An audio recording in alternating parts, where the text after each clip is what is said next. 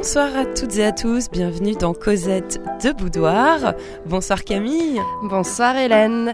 Alors ce soir, grand retour d'un de nos invités préférés. Nous accueillons Rémi pour cette nouvelle émission. Bonsoir. Bonsoir Rémi. Bonsoir Hélène. Salut Camille. Et bonsoir à toutes et à tous surtout. On poursuit notre exploration du corps humain et ce soir nous nous intéressons aussi à notre imaginaire collectif. Nous restons évidemment dans le domaine de l'érotisme, même clairement puisqu'Eros et Thanatos sont profondément liés dans notre thème succube, créature et autres suceurs de sang, vampires. Une spéciale sexe et sang. Alors, grand retour de Rémi hein, pour cette nouvelle saison, puisqu'en effet, besoin d'un petit coup de main pour le thème de ce soir, car c'est pas trop ma littérature. Toi, Hélène, un peu plus niveau cinéma. Mais euh, là, pour tout le côté dandisme, romantisme noir, Rémi va développer. Il y a de quoi faire. Je te laisse, Camille, euh, peut-être annoncer tout de suite le titre de l'émission. Alors, une émission spéciale, Suce-moi le sang. C'est vrai que le vampire fascine hein, et il revient en force dans la littérature, le cinéma, les jeux de rôle, la musique. Hein. Le fantasme des créatures buveuses de sang remonte à très très loin. C'est ce qu'on va voir ce soir dans l'émission. Hein. Euh, mythes, légendes, folklore et superstitions hein, témoignent un petit peu de cette naissance de cette figure. Le vampire apparaît surtout à la fin du 18e et va véritablement connaître son âge d'or au 19e et depuis il ne cesse de, hanter notre imaginaire collectif occidental. C'est à la fois une figure primordiale de la littérature fantastique, de la culture pop, parce qu'il porte aussi une lourde charge érotique en lui. Et euh, cette créature de la séduction érotique, hein, c'est l'érotisme de la morsure, hein, de l'hyperbole du baiser. Hein, on le découvre tout de suite dans un des poèmes de Baudelaire qui est euh, vraiment passé à la postérité et euh, que Rémi va nous lire ce soir. Hein. c'est les métamorphoses du vampire. La femme, cependant, de sa bouche de fraise, en se tordant ainsi qu'un serpent sur la braise, et pétrissant ses seins sur le fer de son busque, laissait couler ses mots tout imprégnés de musc. Moi, j'ai la lèvre humide, et je sais la science de perdre au fond d'un lit l'antique conscience. Je sèche tous les pleurs sur mes seins triomphants et fais rire les vieux du rire des enfants. Je remplace, pour qui me voit nu et sans voile, la lune, le ciel, le soleil et les étoiles. Je suis, mon cher savant, si docte aux voluptés, lorsque j'étouffe un homme en mes bras redoutés, ou lorsque j'abandonne aux morsures mon buste, timide et libertine et fragile et robuste, que sur ces matelas qui se pâment des mois, les anges impuissants se damneraient pour moi. Quand elle eut de mes os sucé toute la moelle, et que languissement je me tournai vers elle, pour lui rendre un baiser d'amour, je ne vis plus qu'une outre aux flancs gluants, toute pleine de pu. Je fermai les deux yeux, dans ma froide épouvante, et quand je les rouvris à la clarté vivante, à mes côtés, au lieu du mannequin puissant, qui semblait avoir fait provision de sang, tremblaient confusément des débris de squelettes, qui de même rendaient le cri d'une girouette ou d'une enseigne au bout d'une tringle de fer que balance le vent pendant les nuits d'hiver. Merci Rémi pour euh, cette petite lecture de Charles Baudelaire. Pas simple à lire en plus. Euh. Non. Non. Alors il faut savoir que ce poème, hein, il faisait partie des épaves, ces pièces condamnées qui furent censurées lors du procès des Fleurs du Mal en 1857. Il faudra attendre 1945 hein, pour que certains textes sortent de l'enfer. Hein, et surtout, on y retrouve tous les thèmes dans ce poème-là, cher à Baudelaire, l'amour, le sexe, la mort. Et le diable. Oui, non, je voulais juste rajouter qu'en plus, euh, effectivement, comme tu l'as dit, Camille, c'est depuis 45 qu'on a on retrouve dans les éditions des Fleurs du Mal ce, poème, mais il faut savoir que euh, ça n'est toujours pas quand même autorisé par la loi de le mettre dans le recueil en lui-même, les Fleurs du Mal, c'est-à-dire qu'il sera toujours dans les pièces condamnées. Euh, voilà, donc l'édition qui était chère à Baudelaire de 1851 ou 53, je ne sais plus, elle est toujours pas, on, peut toujours pas la, sortir telle qu'elle. Elle est toujours sous le coup de la loi. comme quoi, il reste pas mal de tabous hein, dans nos sociétés. Mais je crois qu'il y a une, profite, il y a une pétition, je pense, qui circule sur Internet ou autre, s'il y en a qui veulent se battre pour... Euh, rendez-nous Baudelaire. Voilà, rendez-nous les fleurs le, du mal. Le vrai Baudelaire, quoi, le vrai fleur du mal. Alors ce soir, une émission en deux parties. Hein. Donc on va d'abord s'intéresser à tous ces mythes, ces folklores, ce creuset, hein. ces creusets qui ont donné naissance à la figure du vampire. Puis après, hein, on s'intéressera au 19e siècle, au dandisme, à Dracula et à toute la pop euh, culture euh, jusqu'à aujourd'hui. Et on terminera évidemment par Buffy. Alors on va peut-être euh, commencer tout de suite en faisant un petit point mythologique, Ami.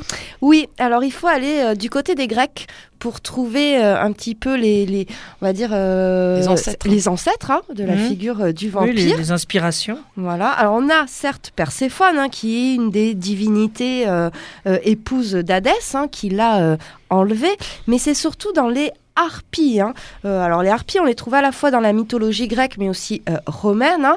Et donc euh, c'est les filles de Typhon. Elles sont trois à la base, mais on peut en trouver d'autres aussi. Et c'est des divinités de la dévastation et de la vengeance divine. Hein. Elles dévorent tout sur leur passage et elles ne laissent que leurs excréments. Donc elles ont des corps d'oiseaux et des têtes de femmes. On est vraiment dans une figure hybride. Hmm. Ouais, c'est ça. On, va on va recroiser euh, d'autres figures euh, hybrides à travers euh, à travers cette cette émission. Oui, on a dans, toujours dans cette lignée de créatures femelles qui dévorent et qui détruisent tout, on a le succube. Alors le succube, ça viendrait du, du mot concubine, hein, mais ça voudrait dire aussi coucher sous, et l'incube, c'est coucher sur. Donc le succube est femelle et l'incube est mâle. Hein, si, euh, si j'ai bien suivi les, les traductions. Donc c'est un démon qui se présente sous les traits d'une très belle femme hein, et elle apparaît dans les rêves pour punir les hommes de leur traîtrise. Et donc elle serve Lilith, qui est quand même la figure euh, du mal euh, dans la Bible. Oui, oui. Et en plus, alors succube, c'est-à-dire coucher sur, c'est parce qu'aussi c'est une figure cauchemardesque. Et en fait, on avait, enfin, vous avez plein d'illustrations où en fait les, les gens sont couchés donc euh, à l'horizontale et vous avez ces espèces d'êtres qui sont euh, comme des gargouilles un mm. peu accroupis sur le torse et sur le, sur la personne. Donc du coup couché sur, il y a aussi euh, cette espèce de domination par dessus hein, et qui et qui, du coup ben, hante les cauchemars des, des dormeurs. Alors le succube, hein, c'est une figure universelle. On va le trouver aussi en Hongrie, au Maghreb, c'est les djinns. En Côte d'Ivoire aussi, on les appelle les femmes de la nuit. Hein. Et donc euh, ces attributs sont la séduction, le vol et la chevauchée nocturne. Donc là aussi, on voit aussi comment euh, la figure de la sorcière a pu trouver naissance euh, dans ces figures de succube. Ouais, ce, qui, est important peut-être avec la succube, au final, c'est cette apparence euh, délicieuse, désirable et qui va s'avérer monstrueuse par, par la suite. Mm, et cruelle. Voilà, c'est ça l'ambivalence. Même principe chez les, les sirènes. Hein. Mm. Dans la mythologie, c'est pareil, les sirènes, c'est tout à fait la même chose. Alors moi, je vous propose qu'on s'écoute ce poème, Le succube hein, de Rolina. C'est un poème du 19e siècle. Donc Rolina, c'était un grand ami de Georges Sand et surtout, il, fréquente hein, euh, tous les milieux anticléricaux, antipolitiques et anti-bourgeois de l'époque. Et on voit dans cette figure-là une figure de la décadence. Tu nous lis cet extrait, Camille? Oui. Toute mie onduleuse et le torse vibrant, la fleur des lupanards, des tripots et des bouges, boucler nonchalamment ses jarretières rouges, sur de très longs bas noirs d'un tissu transparent quand soudain sa victime eut ce cri déchirant. Je suis dans un brouillard qui bourdonne et qui bouge. Mon œil tourne et s'éteint. Où donc es-tu, ma gouge? Viens, tout mon corps tari te convoite en mourant. À ces mots, la sangsue exulta d'ironie. Si tu veux jusqu'au bout râler ton agonie, je t'engage, dit-elle, à ménager ta voix et froide elle accueillit, raillant l'affreux martyr, ses suprêmes adieux par un geste narquois, et son dernier hoquet par un éclat de rire. Alors, Rolina, c'est... Alors, lui-même avait un visage très blême, aspect euh, névralgique. Ses textes sont très macabres hein, et on le dit même, hein, euh, une sorte de, on l'appelait le sous-Baudelaire, le diable en acier, puisqu'on disait que Baudelaire était le diable en velours. Lui, on parlait de diable en acier parce que vraiment, il était très très noir. ça suit la tradition des poètes maudits du 19e siècle.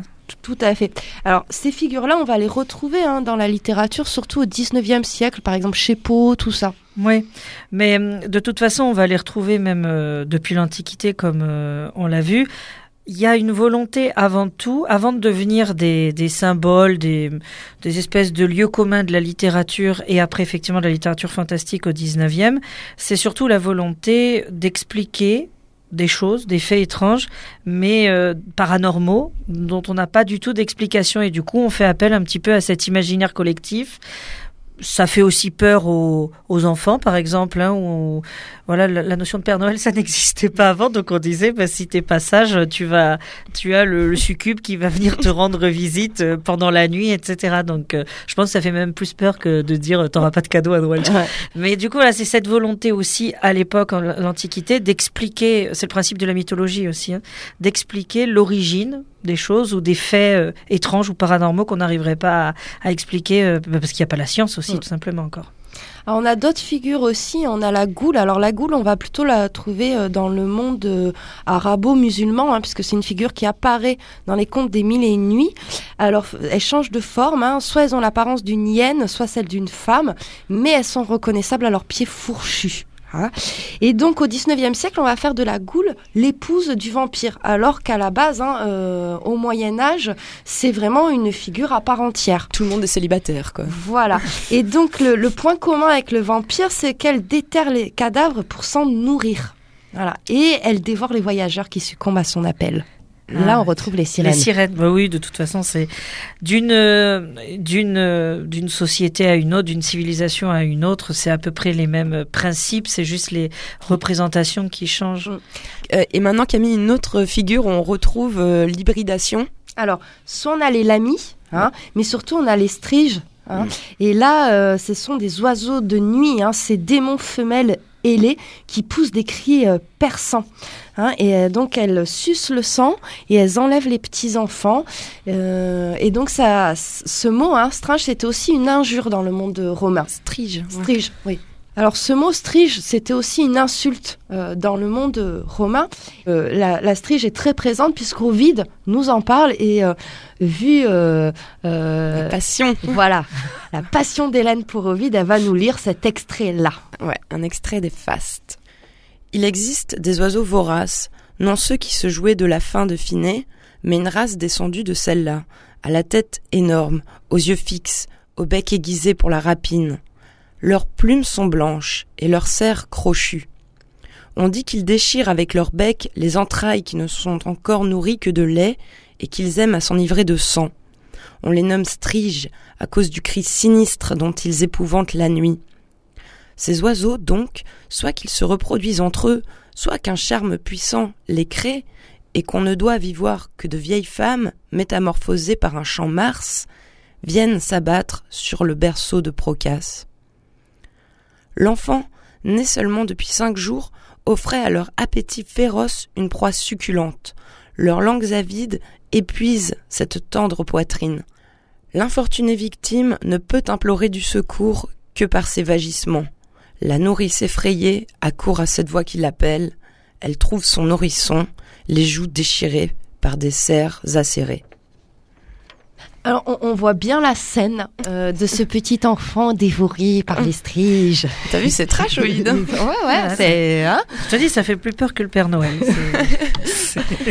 Alors, tout doucement, on arrive au, Moyen Âge, et c'est vrai qu'au Moyen Âge, on reste dans cette idée euh, qui était déjà présente à l'Antiquité, c'est que le monde des vivants est entouré par le monde des morts, hein, et qu'il faut apaiser.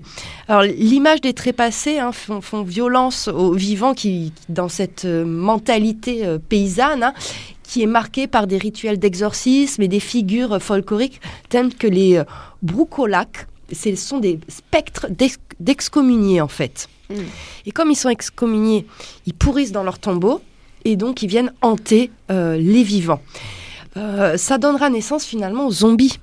Ben oui. C'est ce principe-là. Hein. Euh, oui, et puis c'est c'est aussi un moyen, et au Moyen Âge, ça, ça ressort euh, parce que la religion prend de plus en plus d'importance, et c'est aussi un moyen, euh, ce monde des morts qui entoure les vivants, pour justement ben, amener du, du, du, grain à moudre pour la religion. C'est-à-dire que voilà, c'est-à-dire que le monde des morts nous entoure, il est très dangereux, maudit, c'est le diable, et donc le seul barrage contre tout ça, bah, c'est nous, c'est la religion. Donc, euh, ça fait venir aussi les foules et c'est le pain béni, tout ça de, de la religion. Ils sont ils s'en sont beaucoup servis. Après, la figure du zombie n'est pas érotique du tout. Ah non, pas du tout. Euh, Moyennement, quoi. oui, Alors, c'est vrai que dès le XIe siècle, hein, le, le Moyen Âge occidental est marqué par de nombreuses pestes, hein, et donc on a des rumeurs comme ça relatives à des défunts dont le corps est retrouvé intact à l'intérieur d'une tombe. Hein, et ça commence à se répandre. Ça se répand euh, même dans nos campagnes, hein, puisque l'évêque de Cahors, en 1031, lors du deuxième concile de Limoges, évoque le cas d'un corps d'un chevalier de son diocèse, diocèse qui serait mort excommunié et qui a été retrouvé plusieurs fois loin de sa tombe. D'accord. Attention, ça ne rigolait pas. Si c'est un évêque qui le dit en plus. C'est surtout toi qui rigoles pas. Tu te mets dans la théologie maintenant pour, pour faire Cosette de Boudoir, Camille. On trouve les anecdotes, hein, on peut. Hein. Alors, tous ces mythes, ces histoires-là vont être réactivés par le traumatisme de la peste noire au, XIVe siècle, hein, où se développe toute une iconographie macabre, hein, avec ces morts qui assaillent à coups de lance les vivants. Hein. On a même des cortèges comme ça de morts qui viennent chercher les vivants. C'est cette idée-là aussi expliquer ce qu'on ne peut expliquer, c'est-à-dire les épidémies, tout ça. Ben oui, c'est une façon aussi de de ne pas se sentir concerné finalement, hein, et de même déjà au XIVe siècle, voilà, c'était déjà le cas. On essaye de repousser la faute sur autre chose, et euh, ben, si on n'a pas de d'humains à persécuter, ben, on persécutera les morts tout simplement. Donc euh, voilà. Alors je vous propose qu'on se fasse un petit interlude musical assez drôle. Hein. C'est toi Hélène qui nous a trouvé ce petit morceau qui est composé de jeux de mots finalement. Ils viennent de Belgique. Oui.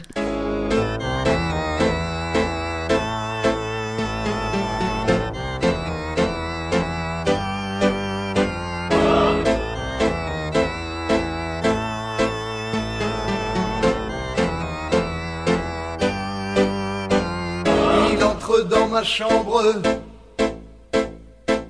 Par la fenêtre ouverte se glisse sous mes draps. Me caresse le ventre. Il me croit endormi. Je ne fais que sanglant. Je me tourne vers lui me montre les dents.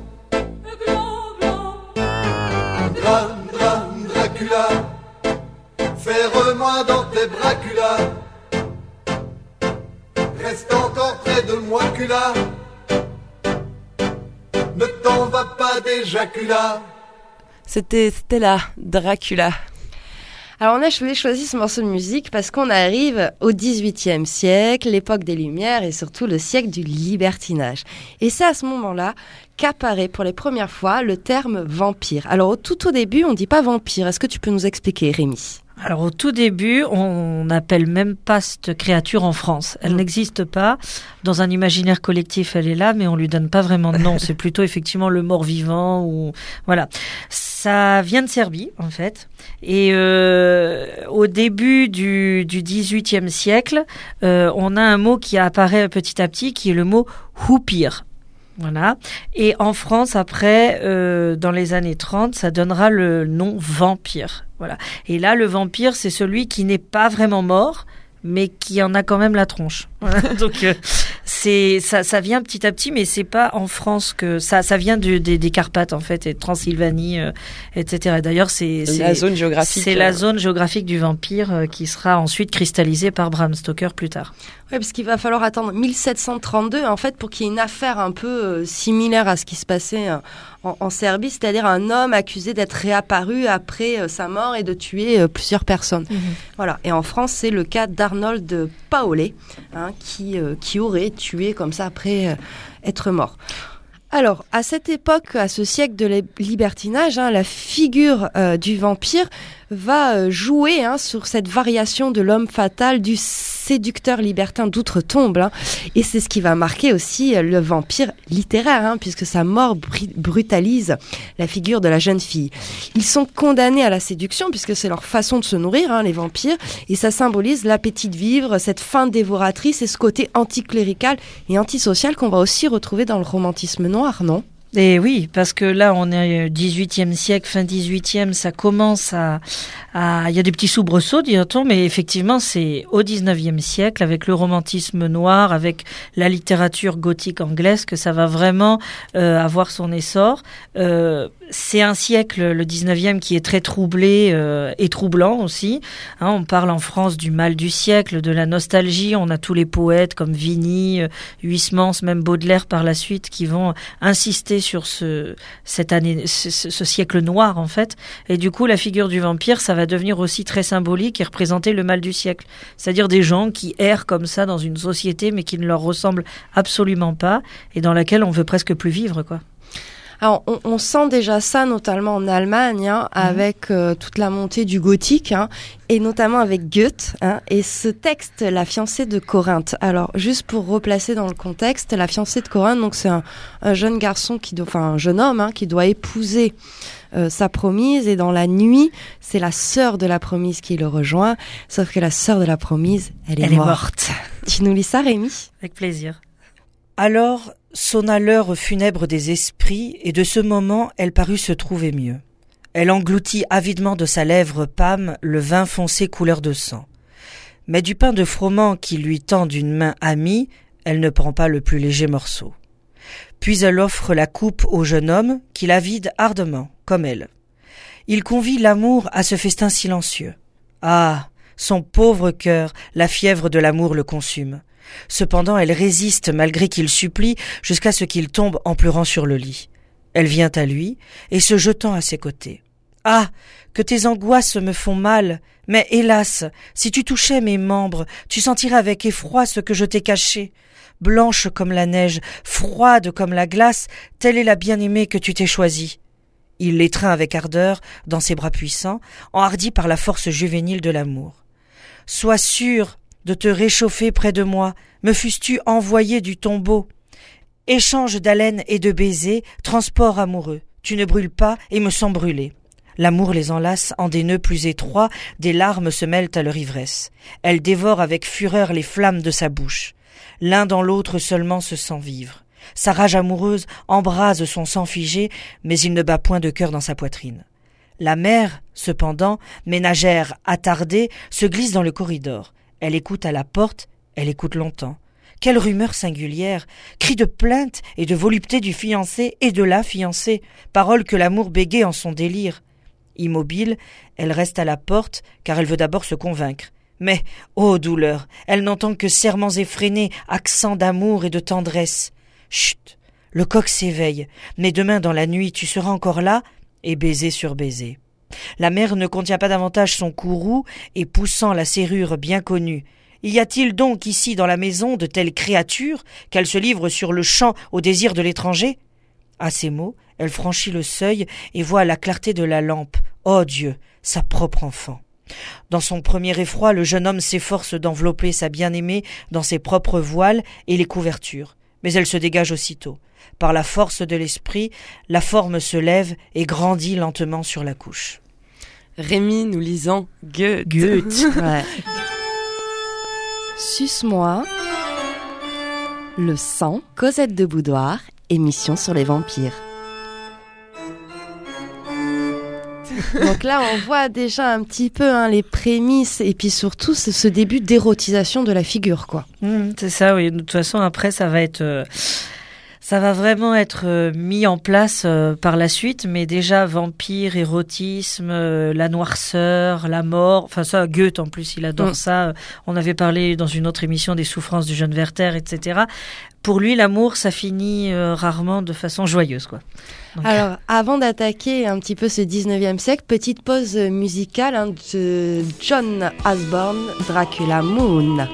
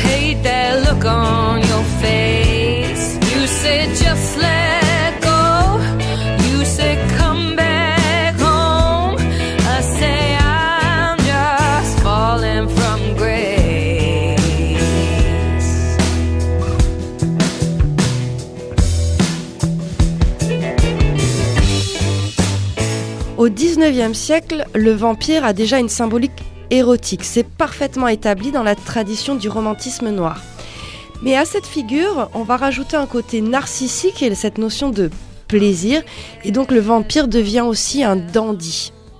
C'est ça. Le vampire, jusqu'au 19e siècle, c'est quand même une créature qui reste effrayante et qui n'est vers laquelle on n'est vraiment pas attiré du tout. Justement, c'est comme les figures mythiques qu'on a vues, euh, mythologiques juste avant. euh, c'est plutôt pour faire peur. La religion l'utilise euh, notamment pour faire peur et pour ne pas que les gens pêchent, etc. Mais à partir du 19e siècle, on en fait, ça devient une espèce de superstar en fait, le vampire. Et parce qu'il y a la mode du dandisme. Voilà. Alors le dandisme, clairement, c'est le fait de se mettre en spectacle et mettre en spectacle sa vie constamment par, évidemment, ça passe par les vêtements, comment on s'habille, mais par les, le comportement, etc. Et en fait, euh, le vampire, c'est celui qui va commencer à être très séduisant et séducteur au 19e. Donc il y a déjà cet aspect-là. C'est la figure qui va faire attention à comment elle s'habille, quand elle sort, etc. Mais on peut aussi voir une espèce de mise en abîme parce que le vampire qui est mort depuis un certain temps dans un temps révolu, du coup, euh, il y a la jonction passé-présent comme ça, et du coup, mais il est bien obligé de se mettre en scène euh, dans une société dont il ne connaît pas forcément les codes, et du coup, bah, il se met en scène aussi, il joue à celui qui habite le 19e, alors qu'en fait, il est né au 17e ou au 16e siècle, par exemple. Et ce côté dandisme se retrouve évidemment dans l'œuvre de Poe, Baudelaire, Byron, Keats. Et puis aussi, je pensais à Oscar Wilde. hein, Mais qui- tout simplement parce que c'était des Mm. dandys. C'était eux-mêmes des dandys. Voilà. Alors on va toujours euh, poursuivre avec Baudelaire, hein, avec cet autre poème intitulé Le vampire. Toi qui, comme un coup de couteau, dans mon cœur plaintif est entré, toi qui, forte comme un troupeau, de démons vains, folle et parée, de mon esprit humilié, faire ton lit et ton domaine. Infâme à qui je suis lié, comme le forçat à la chaîne, comme en jeu le joueur têtu, comme à la bouteille l'ivrogne, comme aux vermines la charogne. Maudite, maudite sois-tu. J'ai prié le glaive rapide de conquérir ma liberté, et j'ai dit au poison perfide de secourir ma lâcheté. Hélas, le poison et le glaive m'ont pris en dédain et m'ont dit Tu n'es pas digne qu'on t'enlève à ton esclave maudit. Imbécile de son empire, si nos efforts te délivraient, tes baisers ressusciteraient le cadavre de ton vampire.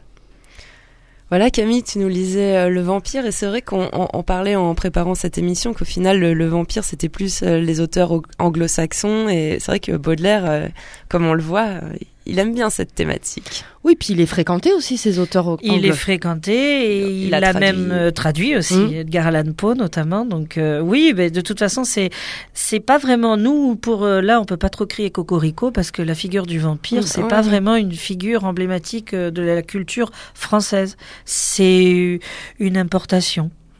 Alors Baudelaire s'y attache à cette figure parce que pour lui, elle symbolise la mort, l'amour, le sexe. En fait, ça condense tout ce qu'il aime. Tous les thèmes qu'il aime, euh, c'est euh, plutôt vénérer la figure du mal que celle du, du bien. C'est c'est euh, le, le diable, c'est la mort, c'est le sexe, c'est la violence, et en même temps, c'est cette espèce de fascination qu'il y a à aller vers quelque chose. On sait pertinemment que c'est mal, mais on y va quand même. Voilà. Et donc, c'est ce qu'il explique dans d'ailleurs le, le poème liminaire qui s'appelle Au lecteur, qui est le tout premier poème des Fleurs du Mal, où justement il dit euh, Ô toi lecteur, euh, mon semblable, mon frère, tu n'es qu'un pécheur.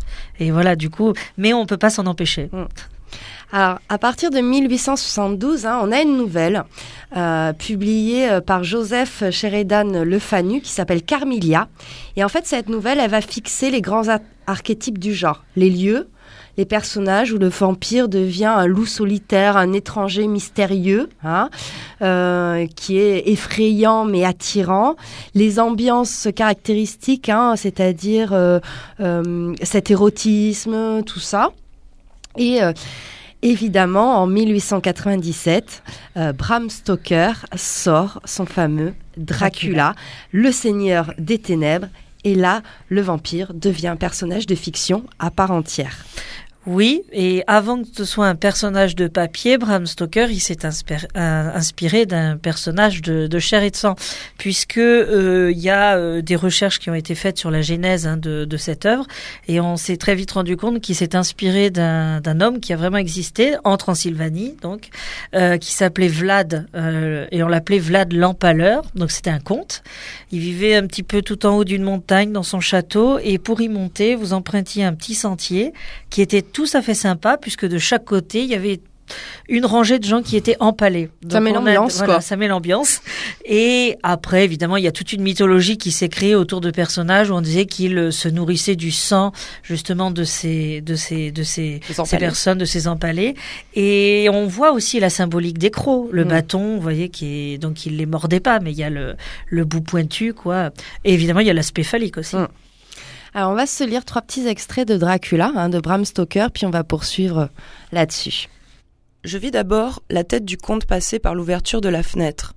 Je reconnus l'homme dont je ne voyais pas le visage, à la forme particulière de sa nuque, épaisse, et au mouvement du dos et des bras. Et puis, je ne pouvais pas reconnaître les mains que j'avais pu observer si souvent. Je fus d'abord intéressé, voire amusé. Il est incroyable de constater combien un petit détail peut distraire, passionner même, un prisonnier. Pourtant mes sentiments devinrent répulsion et terreur lorsque je vis le corps entier jaillir lentement de la fenêtre et se mettre à ramper, tête en bas, le long de la paroi du château, au mépris du gouffre qui s'ouvrait sous lui. Oui, il rampait comme une bête, avec son manteau qui flottait dans le vent comme deux monstrueuses ailes animales. Là, dans une immense caisse en forme de cercueil, parmi une cinquantaine d'autres, étendus sur une couche de terre récemment posée, reposait le comte. Il ne semblait ni mort ni endormi. Entre ces deux états, je n'aurais pas su lequel choisir, car ses yeux étaient ouverts et son regard fixe, mais sans l'aspect vitreux que donne la mort, et ses joues gardaient la chaleur de la vie malgré leur pâleur cadavérique. Les merveilleuses couleurs s'étaient retirées du visage. Les yeux paraissaient jeter des étincelles infernales.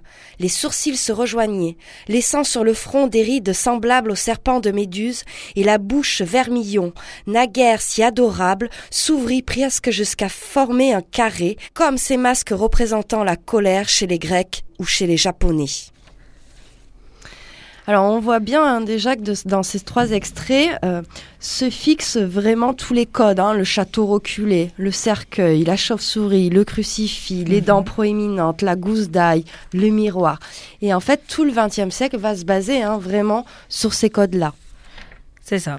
Alors évidemment que ce roman euh, classique de la littérature fantastique a été adapté au cinéma. Est-ce que tu peux nous dire quelques petites choses un petit peu sur ces adaptations, Rémi? Euh, ben, il y en a eu énormément. Euh, c'est ce qui a surtout fait euh, le, la, la modernité du, personnage de, de Dracula, c'est-à-dire que c'est un, un personnage qui est resté moderne parce que la société a évolué et donc elle a fait en même temps évoluer le, le, le- mythe de Dracula. Et euh, le cinéma euh, a, y a beaucoup participé même plus que la littérature finalement parce que peut-être euh, le cinéma ça touche plus, ça touche plus de personnes. Alors Dracula, ben, le tout premier à vraiment à mettre au cinéma ce, ce, ce, ce roman, c'est euh, Murnau. avec euh, Nosferatu. Ça, on va en parler. On va en parler, mais ensuite, ce qui est intéressant, je vous parlais d'évolution, mais c'est que au fur et à mesure, on a déconstruit le mythe pour en reconstruire un autre ou en changer. Alors, dans un mythe, je veux pas faire, mais il y a des invariants, des choses qui ne changent pas, et puis vous avez des variants. Et petit à petit, les cinéastes se sont intéressés à changer ces variants. Donc, euh, ben, on, a eu très peur au début avec le vampire, notamment Nosferatu, où il est vraiment pas très, très à son avantage. Euh, après, on en a beaucoup ri, notamment avec le bal des vampires de Polanski. Et puis, euh, ensuite, c'est un personnage qui est devenu, on va en parler après, mais plus euh, voilà très charmant, euh, limite pas du tout dangereux, à tel point que les ados et les enfants sont prêts à y aller, quoi. Donc, euh, il fait plus du tout peur. Et pour terminer sur les adaptations cinématographiques, pour moi, celle qui reste quand même euh, un condensé de tout ça, c'est justement le Dracula de Francis Ford Coppola dans les années 90, parce qu'il s'attache à montrer justement toutes les facettes du personnage de Dracula. C'est-à-dire qu'on n'a pas un Dracula, on en a trois dans ce film. Il y a euh, le Dracula, euh, mais au sens primitif du terme, c'est-à-dire la chauve-souris, le monstre qui ressemble pas du tout à un humain. On a ensuite le Dracula euh, très vieux, euh, qui est dans son château, dans ses Carpates là-bas, très ridé, avec une énorme cape rouge, euh, voilà. Et puis il y a le Dracula qui est très séducteur, un peu rock'n'roll avec ses lunettes noires rondes, ce chapeau de forme et ses cheveux bouclés. Donc voilà, ça, ça montre l'ambivalence du personnage et comment il peut évoluer. Et c'est pour ça qu'il est dangereux aussi ce personnage, parce qu'il change et il s'adapte. Alors, on va faire un petit tour par euh, l'expressionnisme allemand, hein, parce que c'est vraiment euh, au sein de, de- de ce courant-là qu'on va renforcer les codes du Mhm. vampire. Alors avant de parler de Nosferatu, le vampire, moi j'aimerais qu'on s'intéresse à un artiste que j'apprécie beaucoup. hein. Alors c'est euh, Munch ou euh, Munch. Alors, va- Ouais, Munch, à la française. Ah, Munch à la française. Hein. Alors euh, Munch, il était très influencé par ses fréquentations anarchistes hein, et dans son œuvre intitulée Le Vampire, qui est réalisée en 1893, il représente euh, une femme, une rousse. Hein, donc euh, référence au sang, euh, qui est en train de mordre le cou euh, d'un homme. Et donc, c'est, ce serait la, la, femme d'un écrivain polonais qui était une très grande buveuse d'absinthe. Et cette œuvre-là, Le Vampire, pour Munch, elle va vraiment faire partie de plusieurs séries de dessins, de pastels. Il va le reprendre assez régulièrement, notamment dans son cycle La frise de la vie. Alors en fond, là, on s'entend la, la bande originale de Nosferatu le vampire, qui est un des films muets allemands peut-être le plus connu. Bah, c'est le plus connu parce que déjà c'est ce qui lance vraiment le, le mouvement et par euh, voilà l'expressionnisme euh, allemand. Alors après, euh, le- l'expressionniste allemand des années 30 évidemment va être euh, dans son plein âge d'or, quoi, parce que évidemment qu'on a la symbolique après du monstre. Alors du monstre parce que il n'y a pas que le vampire, il y a aussi par exemple euh, le monstre de Frankenstein, où on a euh, dans le, les films comme euh, le docteur Caligari Ouais, ou même. Metropolis Mm. après euh, avec Fritz Lang, cette espèce de robot qui dictateur quoi. Et en fait c'est ça, c'est la symbolique de la montée du nazisme. Mm. Donc ça. En tout cas, je- juste qu'on peut dire, Oui. on peut le rappeler que Nosferatu, il est vraiment répugnant dans le film Ah de Murnau. ouais. Il fait vraiment peur. On est très loin de Twilight. euh, Peut-être qu'on en dira Mm. deux mots après, mais, mais on est vraiment dans cette Ouais. figure atroce. Il est très très vieux. Euh, c'est une jeune vierge délicieuse endormie. Enfin, enfin, c'est c'est très. Oui, oui, puis il y a des plans quand même qui sont euh, qui sont restés euh, dans la postérité, quoi, avec Mm. euh, notamment, bah, évidemment le, le, vampire peste. qui arrive, voilà, sur ce bateau là, tout droit comme ça, avec ses Ouais. espèces de dents et ses oreilles d'elfe là. Ouais, ouais, ouais. Et, et on a aussi le plan où il monte euh, dans la chambre de. Mina, hein, où- Avec les avec les l'ombre et la main qui grandit comme ça sur la poignée. Et ça, c'est ça a été réutilisé après dans les années 30 justement pour l'ombre qui s'abat sur l'Europe et donc c'est la montée du nazisme. Donc c'est ce que je disais tout à l'heure, il y a l'évolution historique qui ne peut pas être enfin le vampire c'est rentré vraiment dans la société et c'est devenu très symbolique pour ça aussi. Alors il faut savoir que hum, Murnau, il n'a pas pu appeler son film Dracula parce qu'il n'a pas obtenu les droits Mm. hein, du, de, de l'ouvrage. La veuve euh, avait, de Bram Stoker hein, avait euh, refusé.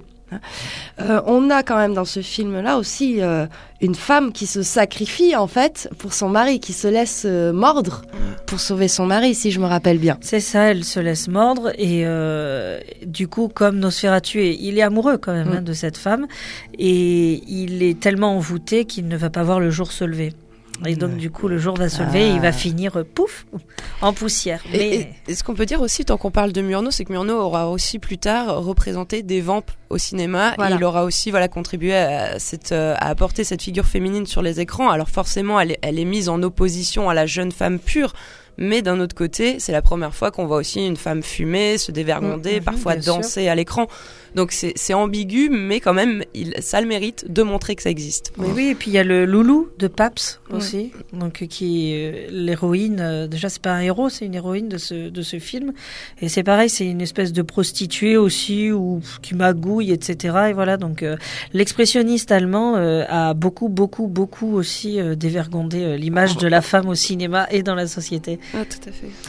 Alors c'est vrai que dans cette figure du vampire, Eros et Thanatos hein, sont vraiment au cœur de ce personnage-là, hein, puisque c'est un personnage fantasmatique qui incarne symboliquement la- l'angoisse hein, qu'on éprouve face à la mort, mais aussi face à la sexualité, puisque le vampire finalement c'est avant tout un, un- un violeur, il s'attaque aux jeunes vierges, Voilà. si on prend l'analyse freudienne. C'est un violeur parce que euh, la plupart de ses victimes ne sont pas consentantes. C'est le principe de la victime.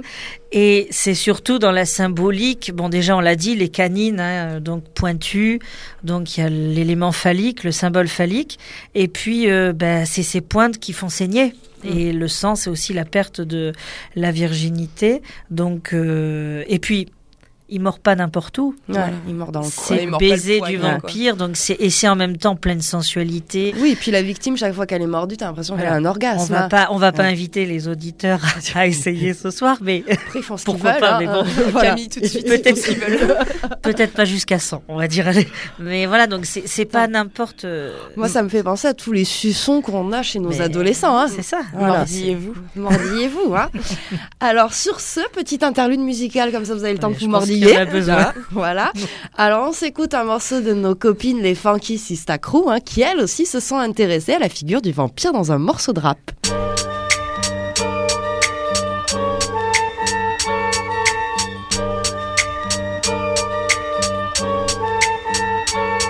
Toi le vampire, tu rôdes autour de ma maison et dès que t'as le vent de vie, tu cherches ta promesse sans façon prisonnier du vide. Ton cœur maculé de poison, lâché malhabile, tu erres aiguisant ta raison. Mes forces et mes faiblesses nourrissent la pensée du pervers, mais s'ils hésitent encore, on va la leur faire à l'envers. Je me déguise alors pour contrer ces instincts maladifs. Sont ceux qui dans la vie ne te placent pas sur une liste. Ils te regardent de haut, tu corresponds pas à leur pédigré et se mettent à ton niveau s'ils y trouvent un intérêt. L'obsession de chercher tes failles les aide à se rassurer. Sur une putain d'instru, le fond qui vient les ausculter.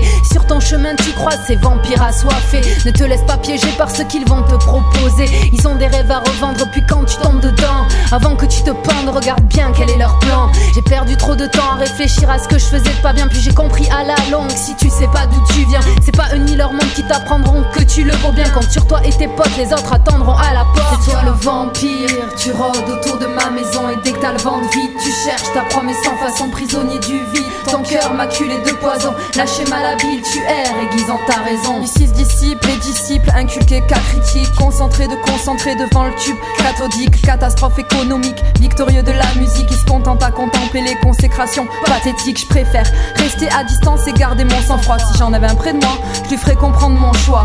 Tu te la pètes avec ton sourire à deux balles, remballe, motus et bouche cousue, espèce de trou de balle. À trop en faire, tu finiras par peut-être comprendre que la vie c'est pas champagne, paillettes et overdose. Tu veux tenter ta chance, tant bien ta joue ma grande. Ici gronde la rage, l'engrenage du flingue sans la rose. Ils te riront au nez et feront bande à part, blague à part, tocard. Regarde à qui t'as affaire. À force de faire des histoires, t'envoies sur le trottoir des tristes cires, à peine sortis du vent de leur C'est toi le vampire, tu rôdes autour de ma maison et dès que t'as le vent de vie, tu cherches ta promesse sans façon prisonnier du vide. Ton cœur maculé de poison, lâché malhabile, tu erres aiguisant ta raison. Vampire.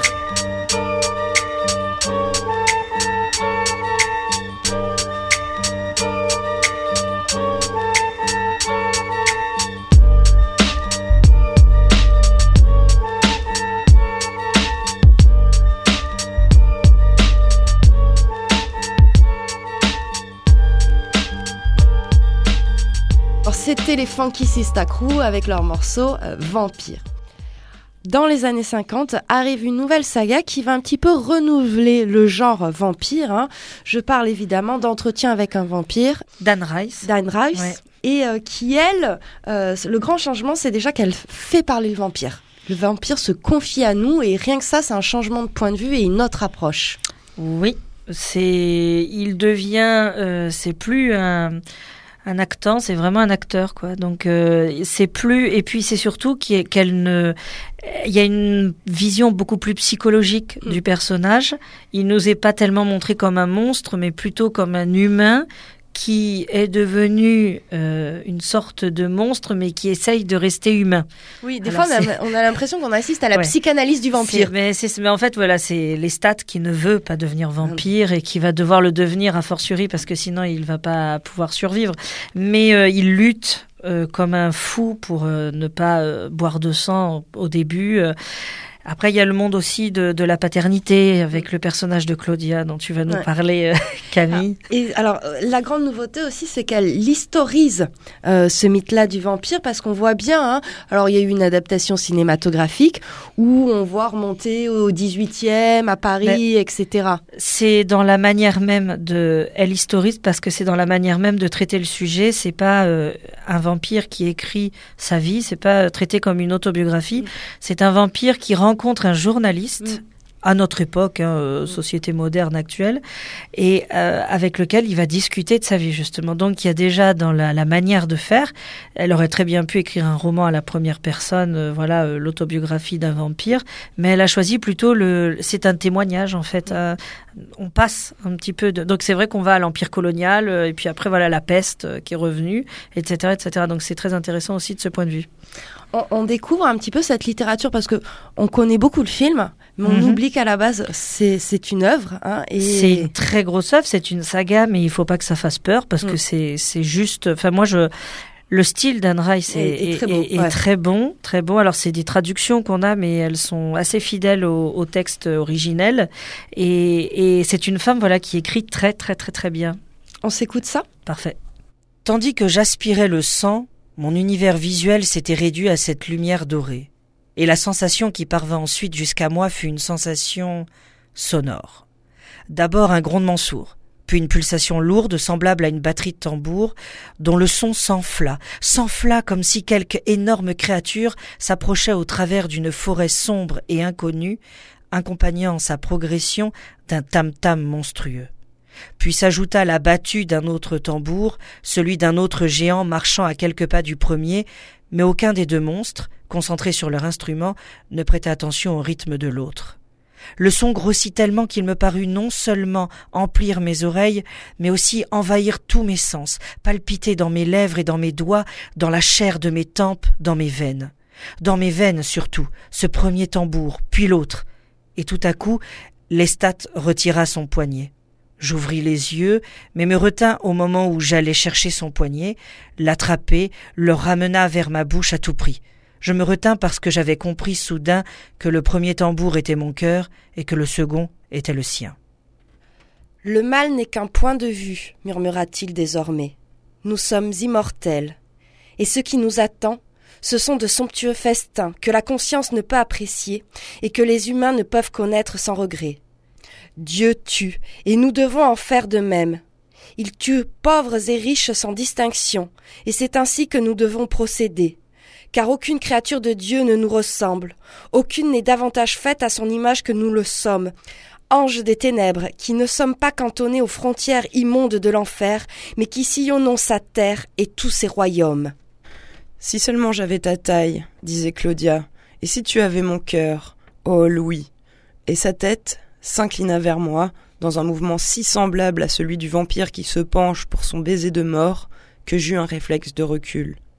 Mais ses lèvres ne firent que presser contre les miennes, cherchant la position idéale pour aspirer mon souffle et m'insuffler le sien, tandis que je l'enserrais de mes bras. Suce-moi. Le sang, Cosette de Boudoir, émission sur les vampires. Alors dans le dernier petit extrait qu'on vient de vous lire, il y a ce personnage de Claudia. hein. Euh, Claudia, c'est la fille vampire. hein. Alors c'est vrai que l'auteur s'était inspiré parce qu'elle a eu euh, une petite fille qui est morte. hein, donc elle s'est inspirée de, sa fille décédée pour créer ce personnage-là. Et donc elle est euh, cette petite fille, elle est vampirisée très très tôt dans, dans le livre. Elle a 5 ou 6 ans et elle va rester coincée dans ce corps d'enfant alors que euh, elle a la maturité d'une femme adulte et ça, elle, elle le reprochera sans arrêt à ceux qui l'ont fabriquée finalement. Ben, c'est l'éducation, tout Mm. simplement. hein. C'est alors évidemment c'est le le c'est un des tabous ultimes quoi. C'est la mort de l'enfant qui n'a rien demandé, qui est innocente. Mais euh, voilà, les deux vampires euh, personnages principaux, euh, voilà, font s'ennuient un peu et c'est le côté capricieux du vampire aussi, c'est-à-dire que cette personne-là, je la veux, je ne fais pas juste que de me nourrir, je, je la prends et je me l'approprie. Donc euh, voilà. Après Claudia, c'est vraiment, on est très très mal à l'aise vis-à-vis de ce Mm. personnage. Alors d'autant plus dans les romans que au cinéma, parce que cinéma c'est un petit format. Le roman, on établit quand même plus la psychologie des personnages, on a plus le temps dans les détails, et, et on se rend compte que finalement, elle est pas si malheureuse que ça, Claudia en vampire. C'est même, euh, elle finit quand même par être un méchant vampire, même, Mm. c'est-à-dire qu'elle a tout le temps, tout le temps envie de, de, boire du sang, de Ouais. manger, etc. Elle est très capricieuse aussi.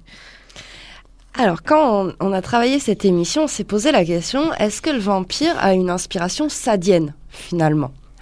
Parce que ce côté euh, narcissisme ari- aristocratique, euh, on pourrait aussi trouver euh, qu'il y, a- un côté, notamment dans, les lieux, hein, les geôles, les caves, les rituels, qui nous font penser à la logique libertine euh, du marquis.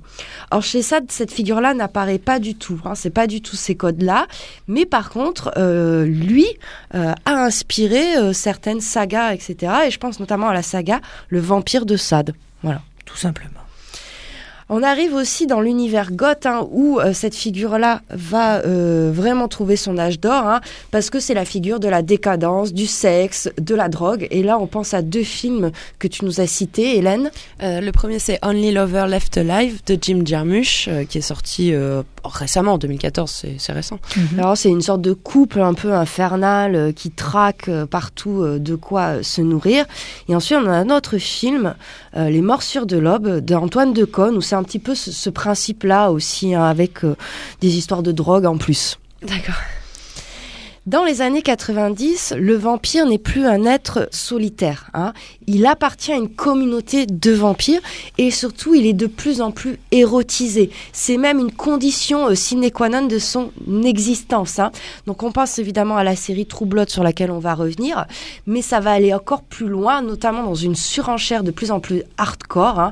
Alors, je pense à, par exemple, euh, Hot Vampire Night, qui est une sorte de, de film hein, euh, limite euh, pornographique hein, sur, sur les vampires. Alors euh, c'est vrai que cette, le vampire incarne cette violence animale, hein, euh, à la fois dans les affiches de films, hein, où on a souvent des femmes victimes avec Mhm. ces hommes très virils. Ça a même donné naissance à un genre. Euh, ouais, en, en Italie, le, le giallo, alors du coup, c'est un petit peu plus ancien, ça va plutôt des années 60 aux années 80, où là, ce, ce genre cinématographique, on a vraiment cherché à mêler euh, horreur et érotisme. Euh, Ça, peut ressembler à de la série B, mais, mais ça peut aussi être vu comme quelque chose de, de très novateur au final, euh, et pas complètement inintéressant. Après, le vampire, ça a beaucoup été une figure de série B, justement. Ouais, oui, tout à Donc, fait. euh, Mais, mais du coup, là, le giallo, on est sur, euh, on, on élargit un petit peu le sujet, plutôt euh, mêler monstruosité, crime, sang, euh, avec quand même euh, l'érotisme où la- Allez. l'actrice est souvent très sexy, très dénudée sur l'affiche, on voit qu'elle va souffrir, mais, mais elle nous fait envie, quoi. c'est malheureux, mais c'est comme ça.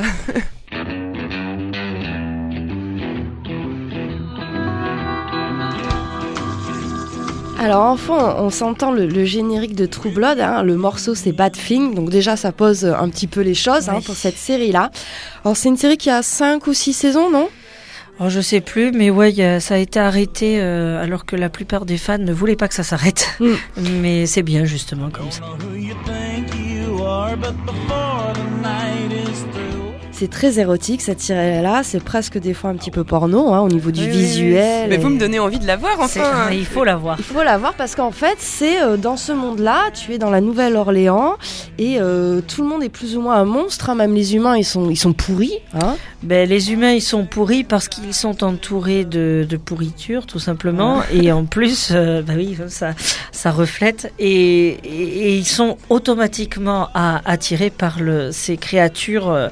Alors, on a aussi tout le côté l'Amérique puritaine, Ah oui, hein, où oui, on a, euh, On a euh, par exemple le personnage de la maman de Lafayette hein, qui est donc très croyante, Mm. elle va à l'église tout le temps, mais évidemment on est attiré par le mal plutôt que le, le côté euh, bien. Et le vampire, on a des métamorphes, on a les loups-garous, on a des, des sorcières, des fées aussi, mais des fées euh, pas à la Walt Disney quoi. Non, c'est des pas fées clochette, peu- hein. voilà, non, pas non, clochette. non, non. Là, tout le monde est. C'est vraiment un univers très freaky, quoi. hein. Et puis, ça remet aussi un peu en question l'hétéronorme aussi dans cette série, hein, parce qu'on a des personnages qui sont homosexuels, qui sont transgenres. Enfin, c'est très. Bah, tout est brouillé, quoi. C'est-à-dire que le, le- parce qu'à la base ce sont des, des romans, hein, Mm. True Blood, et c'est-à-dire que l'auteur part du principe que le vampire est tellement assoiffé de sang qu'il est autant assoiffé de sexe et qu'il saute sur à peu près tout ce qui bouge, Mm. que ce soit un homme, une femme, un animal. euh, le vampire s'en fiche un Mm. peu. Le but du vampire c'est d'assouvir toute notion de désir et de plaisir. Voilà. Je voulais juste rajouter, parce que tou- toujours moi sur ma symbolique du vampire qui reflète la société, il y a aussi le côté euh, acceptation de l'autre. Parce que euh, True Blood, c'est vraiment une société dans laquelle on essaye d'insérer les vampires, alors que c'est l'étranger, c'est celui Mm. qui fait peur, etc. Ça doit vous parler d'un autre président qui essaye de pas du tout de voilà, mais dans l'Amérique. hein. Et, euh, et c'est pour ça True Blood, ça vient de là, c'est le sang synthétique qu'on a essayé de mettre en place pour que ces vampires soient intégrés normalement et qu'ils ne fassent plus de mal aux humains. Voilà. Donc il y a aussi cet aspect politique, social derrière. euh, ça reflète vraiment encore une fois des questions euh, du siècle et de l'époque. Alors, le vampire aussi peut faire rire. Alors, c'est rare, mais Mhm. ça existe. Hein. On a parlé du bal des vampires. Mais moi, je pense surtout à Dark Shadow hein, de Tim Burton euh, avec Johnny Depp et, et- et Eva Green. Et alors, il y a une scène de sexe qui est juste fantastique. Hein. Ouais, elle est épique. Elle est épique hein, puisque euh, ces deux vampires euh, couchent ensemble et là on voit l'illustration de la violence animale mais c'est fait avec un tel recul que c'est du troisième ou quatrième degré. Je vous propose qu'on se l'écoute. I'll take everything you love. Starting with a little creature you've been eyeing so fondly. The one who looks like Rosette. Well then, I suppose, strictly in the name of her honor, I must now defile the most intimate and womanly segments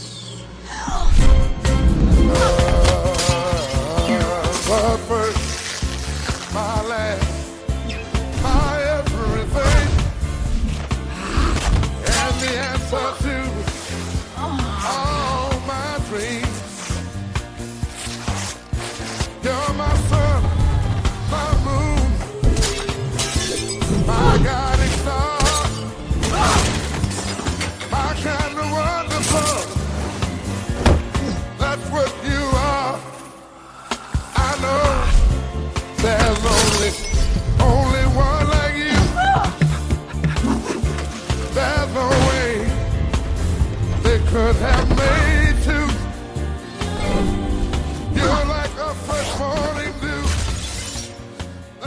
Le vampire peut symboliser aussi la fin du monde hein, comme dans les films Underworld, on va pas y revenir Mhm. parce que c'est connu et reconnu ou dans la série The Strain aussi. Mais euh, avant de passer au phénomène Twilight, pour se mettre dans l'ambiance euh, pornographie de l'abstinence, hein, petit euh, retour dans le monde des adolescents, je vous propose qu'on s'écoute Dionysos, vampire de l'amour.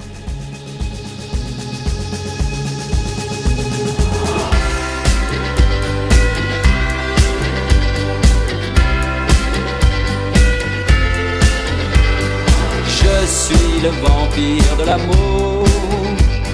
Je dois embrasser tous les jours pour rester en vie chaque nuit.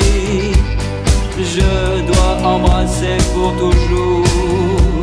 Oh vampire, vampire de l'amour. Chaque nuit sous ta peau, mon ombre se petit se divise. Mon ombre, je pars day.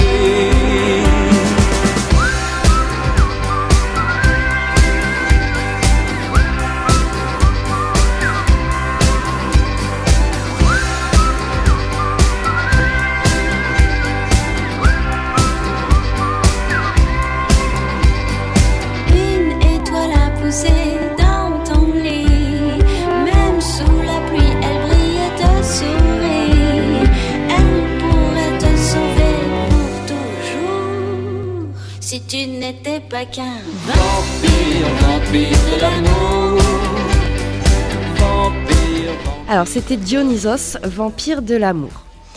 Revenons sur ce fameux phénomène Twilight. Twilight, là aussi, c'est une saga, à Oui. la base littéraire. C'est ça qui est assez intéressant, c'est de voir que c'est toujours la littérature qui modernise le mythe ou qui l'utilise et qu'après c'est le cinéma mais qui le rend hyper populaire.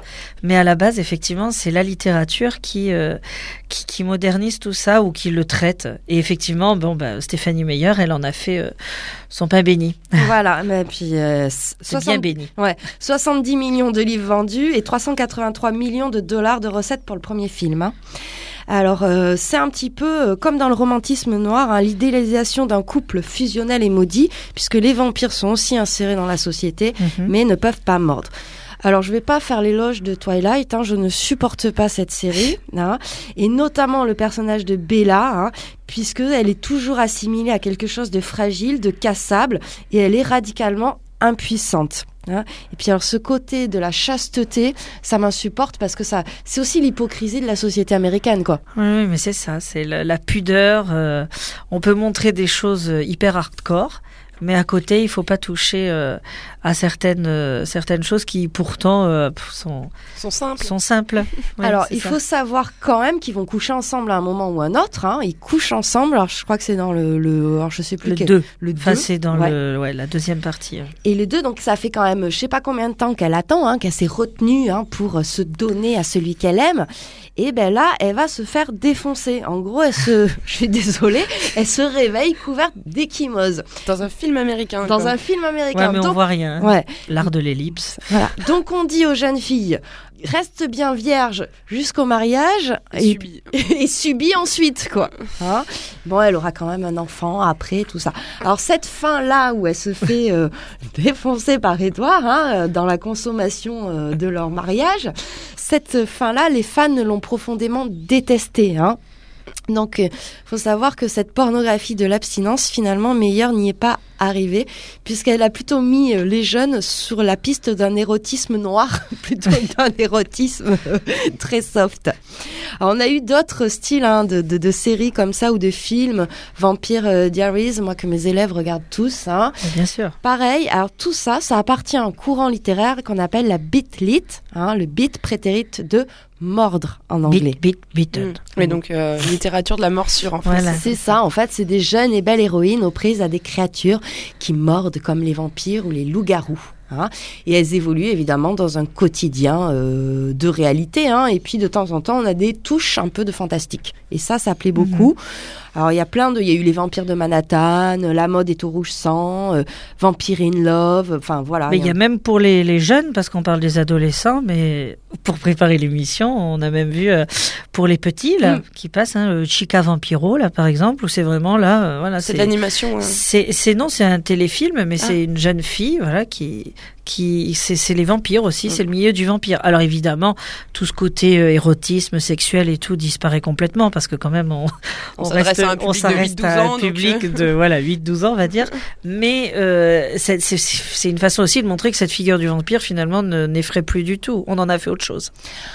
Mais encore aujourd'hui, il reste des figures du vampire qui sont très intéressantes. Et là, je retiendrai ce côté découverte de soi et désir à l'adolescence hein, que peut symboliser le vampire, notamment avec euh, deux exemples. Les Radley qui est un livre de Matt Haig publié en 2010 où on est dans le vampire ordinaire hein, puisque monsieur euh, et, et madame euh, tout le monde vivent cette anormalité comme une tare hein, ils font tout pour se faire oublier.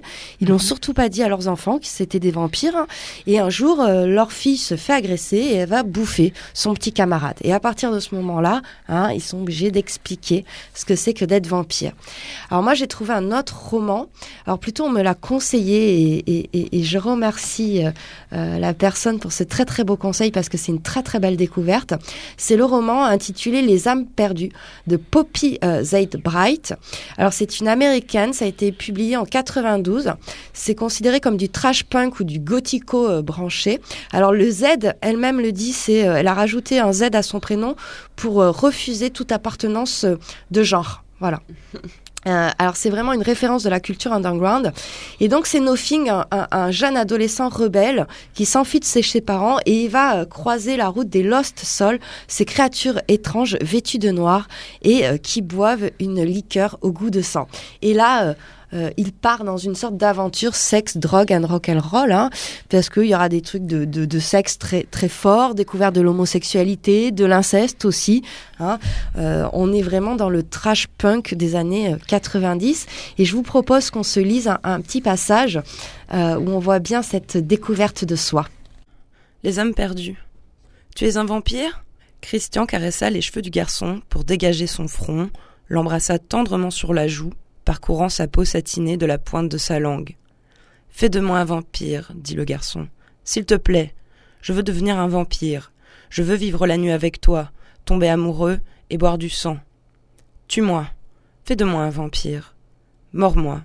Garde-moi auprès de toi. Christian mordilla gentiment la gorge du garçon, sans lui percer la peau cette fois-ci. Il caressa son torse nu, sous le blouson de cuir, caressa son ventre si lisse, glissa une main sous la ceinture de son jean, et trouva là un nid de chaleur palpitante. Le garçon s'arc-bouta, poussa un sourd gémissement. La langue de Christian trouva le point le plus tendre de sa gorge et y enfonça ses dents. Le garçon gémit et se raidit dans ses bras. Le goût cru de la vie se déversa dans la bouche de Christian, bouillonnant avec force hors de la chair enfantine. On est vraiment dans l'initiation d'un jeune Ah adolescent. Hein. Mais on est loin des romans initiatiques du 19e siècle avec l'éducation sentimentale à la Flaubert, par Ah exemple. non, là, là c'est une autre éducation. Ouais. hein. Mais c'est assez intéressant justement parce que le personnage s'appelle Nothing Mm. et les créatures Lost. Donc on a aussi là cette quête de l'identité ou de quelque chose de perdu peut-être. De c'est ça aussi l'intérêt du vampire, c'est l'ambivalence, c'est celui qui est resté dans le passé mais qui doit vivre dans le présent. Et du coup voilà il y a ce, ce côté aussi euh, je, la quête. Alors cette histoire de quête hein, et peut-être de trouble dans le genre, on, on le retrouve aussi dans un autre film de vampire qui est un petit peu un- une sorte de d'ovni. Hein. C'est Morse, c'est un Oui. film qu'on a beaucoup aimé tous les deux. Très particulier. Bon, Très je- particulier. Je l'ai pas vu, mais ça m'intéresse. Déjà un film suédois, déjà ça change. Déjà, Mm. c'est. Et donc c'est Oscar, qui c'est un petit adolescent un peu fragile et marginal, hein, qui est martyrisé par les garçons de sa classe. Et puis un ménage sur son palier une petite fille qui s'appelle Ellie. Et Ellie s'avère être un vampire. Voilà. Et donc Ellie, elle a une sorte de, de père un peu spirituel hein, qui, qui, qui s'occupe de lui récupérer euh, euh, des victimes. Euh, c'est un peu bizarre cet homme qui vit avec elle. Donc là aussi, on a la question de l'inceste. Il y a plein de choses C'est qui une relation très particulière effectivement. euh, et puis finalement, euh, bah, Oscar, il, ça le dérange pas trop d'avoir une, une amie hein, euh, comme Ellie, puisqu'il va s'en servir aussi pour se venger de ces méchants garçons Oui, qui l'embêtent. De toute façon il n'a pas d'amis donc autant qu'il en, qu'il Mm. en ait. Alors ce qui est intéressant, c'est qu'Ellie, c'est aussi l'ambiguïté sexuelle, hein, parce que euh, pendant le film, on pense que c'est une petite fille, et puis au fur et à mesure, on s'aperçoit que c'est pas une petite fille, et que c'est bien un petit garçon qui a été castré quand il était jeune pour être vampire. Mm. Voilà. Et donc là aussi, hein, ça, c'est vraiment un trouble dans le genre, ce film-là. Ah ouais, mais de toute façon, les.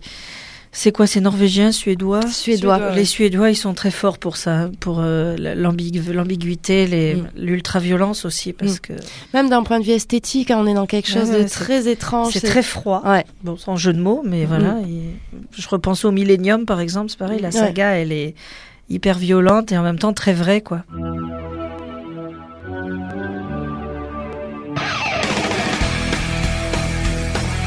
On arrive peut-être au passage que j'attendais depuis le début de l'émission. Je vais enfin pouvoir en parler. hein. Donc déjà, vous entendez le générique. Là, il y a toutes celles qui sont nées dans les années 80, qui sont bien, là, qui sont à fond. Et oui, je veux parler de Buffy, figure féministe. Alors, Buffy Summer, elle a sévi entre 1997 et 2003. Soit 7 saisons, soit 144 épisodes, dont j'en ai raté aucun. Ah. C'est toute mon adolescence, puisque j'ai eu mon bac en 2002. hein. D'ailleurs, cette année, en 2017, on a fêté les 20 ans de Buffy. Buffy, c'est quoi? C'est une lycéenne qui vit son adolescence et qui est tueuse de vampires. La classe. La classe, quand même. En fait, toute la série raconte le parcours d'une jeune fille vers l'émancipation, puisqu'elle va acquérir au fur et à mesure de l'autonomie. Alors déjà, c'est le schéma actantien des comptes, hein, tout Oui, oui, simplement. hein, et ce- au niveau scénario, c'est assez simple. hein. Ah oui, c'est très simple. Je m'en- je m'enflamme sur Buffy. Elle a des forces et des faiblesses. Elle veut souvent rentrer dans une normalité. C'est presque une anti-héroïne. hein.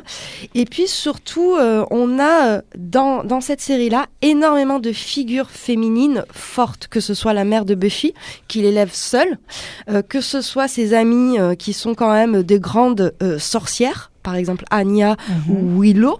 Hein, ou euh, sa sœur Dawn qui est quand même une sorte de clé pour accéder euh, dans un autre monde. Alors Buffy, elle n'attend pas que son prince charmant vienne la délivrer, elle va se délivrer elle-même. hein, et c'est en ça qu'elle a euh, pas mal les codes du héros masculin puisqu'elle se bat et elle se bat beaucoup mieux que les hommes. Il faut voir aussi que dans, dans cette série, les hommes sont souvent en position d'infériorité hein, ou enfilent parfois un costume négatif. Le père de Buffy est absent, son beau-père se conduit d'une façon abusive, mais elle le tue. hein, voilà, donc tu as aussi la voilà, justice euh, par soi-même. Le proviseur s'oppose souvent à l'héroïne, elle le tue aussi. Hein. Enfin, ça, ça me plaisait moi quand j'étais ado, en fait. Et puis les monstres, en fait, sont souvent des hommes. Et le seul copain qu'elle a, c'est Alex. C'est plut- c'est plutôt une figure euh, euh, masculine qui est faible, puisque c'est à chaque fois les filles qui viennent le libérer, qui viennent le sauver. Alex. Et puis surtout, je crois que ce qui va dans ton sens, c'est que le créateur de, de la série, lui, revendique haut et fort son, féminisme. Donc, euh, tu vois, il serait probablement d'accord avec toi. Ouais. Et puis surtout, je vais, juste vous lire euh, comment se termine euh, cette série. Donc à la fin, il y a tout, Buffy, elle est obligée de réunir toutes les tueuses et tout pour lutter contre le mal. Donc elle fait, elle crée carrément une sorte d'armée de tueuses où elle s'entraîne toutes, tout ça. Et à la fin, elle fait un discours où elle dit Imaginez que vous avez ce pouvoir maintenant. À chaque génération, une tueuse vient au monde parce qu'une bande de types qui sont morts il y a des milliers d'années ont fixé les règles du jeu. Ces hommes étaient puissants et cette femme est plus puissante que tous ces hommes réunis. Alors, changeons les règles de ce jeu. Moi, je dis que mon pouvoir devrait être votre pouvoir. À partir de maintenant, toutes les tueuses potentielles euh, qui attendent de par le monde deviendront des tueuses. Toutes les filles qui attendent d'avoir le pouvoir auront ce pouvoir. Celles qui étaient soumises résisteront enfin. Des tueuses, chacune d'entre nous, faites un premier pas. Êtes-vous prête pour être forte? Tu vois, ça, c'est un message féministe. C'est... Quand t'as 16 ans, c'est hyper inspi- inspirant. Et puis, j'ai envie de dire que la boucle est bouclée avec ce qu'on a dit tout à l'heure, c'est-à-dire que la première, quand même, à tuer Nosferatu, Eh oui, c'est la femme. C'est la femme, c'est une femme. C'est elle qui, alors elle le tue pas directement, mais c'est l'hameçon, enfin c'est le, c'est le l'appât pour euh, pour que Nosferatu aille en plein soleil et finisse en petit nuage de fumée. Alors juste pour conclure hein, sur, sur Buffy, il faut savoir que maintenant, il y a des Buffy Studies. Tu peux prendre en option à l'université des cours sur Buffy. Ouais, bon, ça c'est l'Amérique. Ils font des cours sur les fantômes. Ils ont des universités avec euh, voilà des départements sur les Moi, j'ai quitté la fac, quoi. Oui, mais en France, on est très rationnel, tu sais. Mais C'est plus plus près, il y a Poudlard, sinon non. hein. Bon, ben, je crois qu'on arrive à la conclusion de cette émission. hein. Après ce, ce grand aparté sur Buffy. Hein. Donc, on a vu que euh, la figure d'un vampire avait bel et bien une charge érotique qui traverse l'histoire. hein. C'est à la fois euh, la figure euh, antisociale, anticléricale, mais qui sauvegarde aussi le monde ancien. C'est hein, ça. Le dandy. Mhm. On a vu ce côté femme hybride, créature femelle disparaître un peu au fil de- du temps, au final. On voyait qu'il y en avait beaucoup dans la- l'Antiquité, puis que finalement, il y a moins, de moins en moins ces hybrides femmes-monstres. Peut-être que c'est une façon aussi d'expliquer qu'elle s'assume de plus en plus et qu'elle n'a pas besoin de te cacher. Cette femme qui, Ouais, alors c'est vrai qu'au 19e siècle. euh, dans le 19e siècle, ça reste encore Ouais. assez rare, mais à partir Ouais. du 20e, euh, ouais. Euh, même le vampire, il devient de moins en moins monstrueux. hein. Il a une sorte de rationalité humaine. On le voit dans les dernières séries aussi. Oui, il devient de moins en moins monstrueux. C'est aussi une personne qu'on pourchasse de moins en moins et qu'on essaye d'accepter de plus en plus dans la société parce qu'il y a un personnage qui est complètement euh, en adéquation avec euh, Dracula dont on a absolument pas parlé, c'est Van Helsing, le chasseur de vampires. Donc Mm. euh, lui qui essayait de le chasser et petit à petit, ce, lui il disparaît pour pour il y a que le vampire qui reste. Alors, on voit bien que cette figure-là a fait le bonheur de la pop culture. Hein. Mais euh, la pop culture fait son bonheur d'à peu près tout, hein, je pense, de c'est le manière principe de la pop culture. Voilà. Alors un très très grand merci à toi Rémi pour Ouais. toute ton aide, pour tous ces très beaux textes que tu nous as trouvés. Avec Euh, plaisir. Une petite dédicace aussi à Jean-Marc Filaire qui m'a beaucoup aidé à préparer cette émission. C'est lui qui m'a conseillé les âmes perdues, tout ça. Donc je le Mhm. salue. Et puis euh, le mois prochain, on se retrouve euh, avec une nouvelle émission sur l'Antiquité. Et là, Hélène, c'est ton moment. Oui, je suis très contente, Camille, que tu aies cédé à mes caprices. C'est Rome. Voilà, Avec Ovid alors. c'est ça, avec. Ovid. Une spéciale Ovid Spécial Ovid. pour Hélène. On vous embrasse et puis on se retrouve le mois prochain. Au revoir. Au revoir. Bye bye.